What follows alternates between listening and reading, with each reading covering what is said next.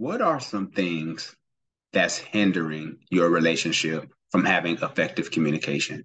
What is hurting your relationship that's causing communication to go downhill anytime you have a difference? I want to talk about this on this segment of It's Scary to Remarry. First of all, let me preface this by saying that there are five things I believe that is hindering your relationship from having good communication.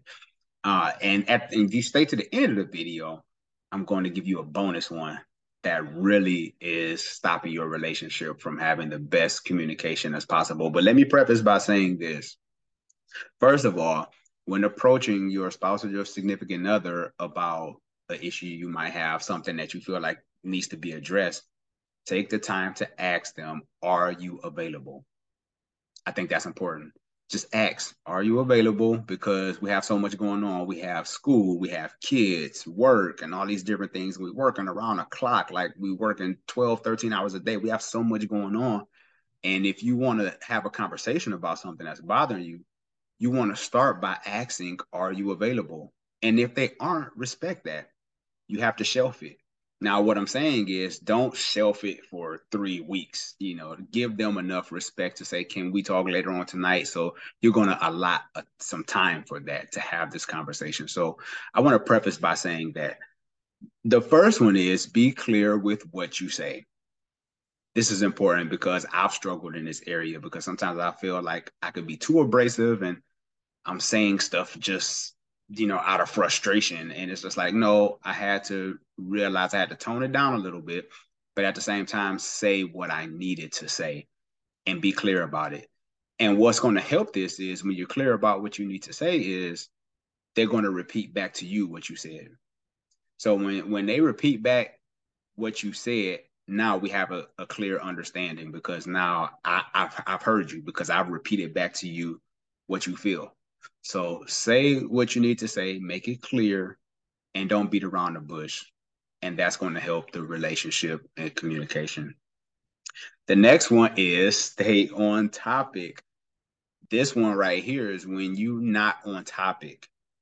When you're talking about what happened last week, you're talking about why didn't you why were you late from picking up picking up the kids from school or why didn't you do this? Or why didn't you pick up your socks from last week? When really the conversation was about leaving on all the lights on in the house.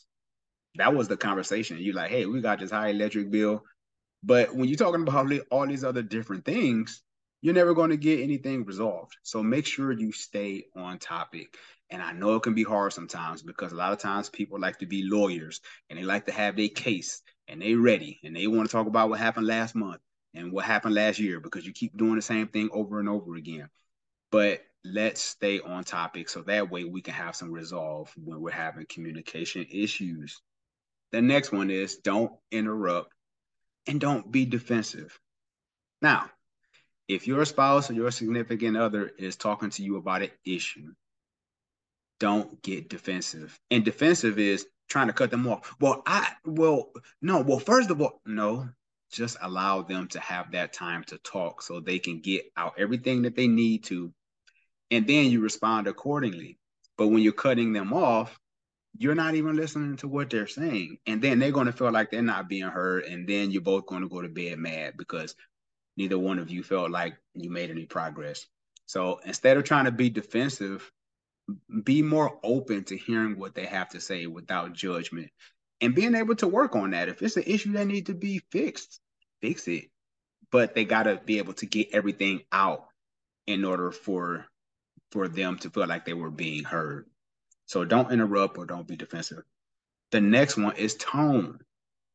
It's all about the approach. Remember, we talked about earlier how you want to talk about are you available? The tone is you come off as so aggressive, so mad, so angry, and again, they're going to feel like they're not being heard. They're going to feel like, you know, I'm just so mad at you because you keep saying the same thing over and over again about what I'm not doing. So tone, when you're coming to them, make sure that you're you're you're regulated, right? I want to talk um, because I'm gonna talk about that as well. Make sure that you're regulated. And if you are frustrated about something, you don't have to be punching holes in walls and throwing stuff around. You don't have to. The tone is going to help you in this process. The next one, number five, is Are you regulated? I know this sounds, you wondering, like, what does got to do with anything? But are you sleepy? Did you eat? Like, you know, are you on an empty stomach or you only operated on four hours of sleep? And now they want to have this conversation that's really bothering them. But you might have not had those things in place. So it's going to automatically mess up the conversation that you have because you're going to mess around and say something that you didn't mean to say. Or it's going to get to a place where you're arguing because you haven't ate or you haven't gotten enough rest. And if you're able to recognize these things, if you did have a fallout and you know the communication was bad that day, you can come back to them and be like, you know, I was hungry, I didn't eat all day, or I only slept three or four hours last night and we got into this argument. You're able to recognize those things. So when you're doing that, now it kind of brings everything, it makes it a little more settled now.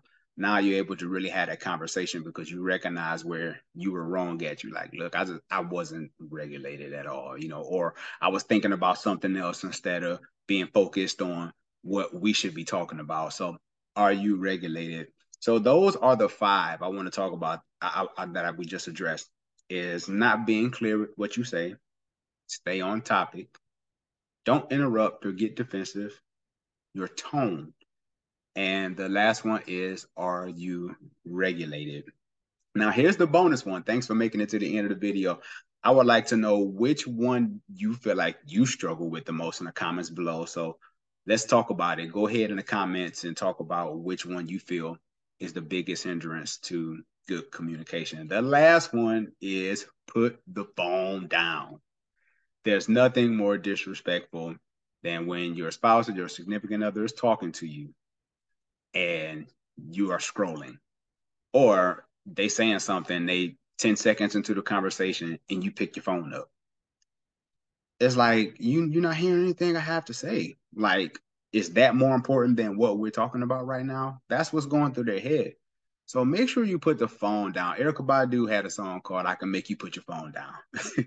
so can you, you know, make sure that you keep your phone down when you're having communication issues because by doing so, they feel like they have your undivided attention when you pick up your phone, their attention is divided. So they might have missed out on a word or two that you said, you know. So make sure you put the phone down, put it in the next room if you have to. But when you're having these differences and things that's hurting your communication, is because the phone is in play when it shouldn't even be there in the first place because you're making that person a priority by giving them your undivided attention. So let me know what you think. Leave a comment below. I would love to hear uh, what you have to say about this topic at hand about what's hindering good communication. This is Sean Heineman. Talk to you later, people.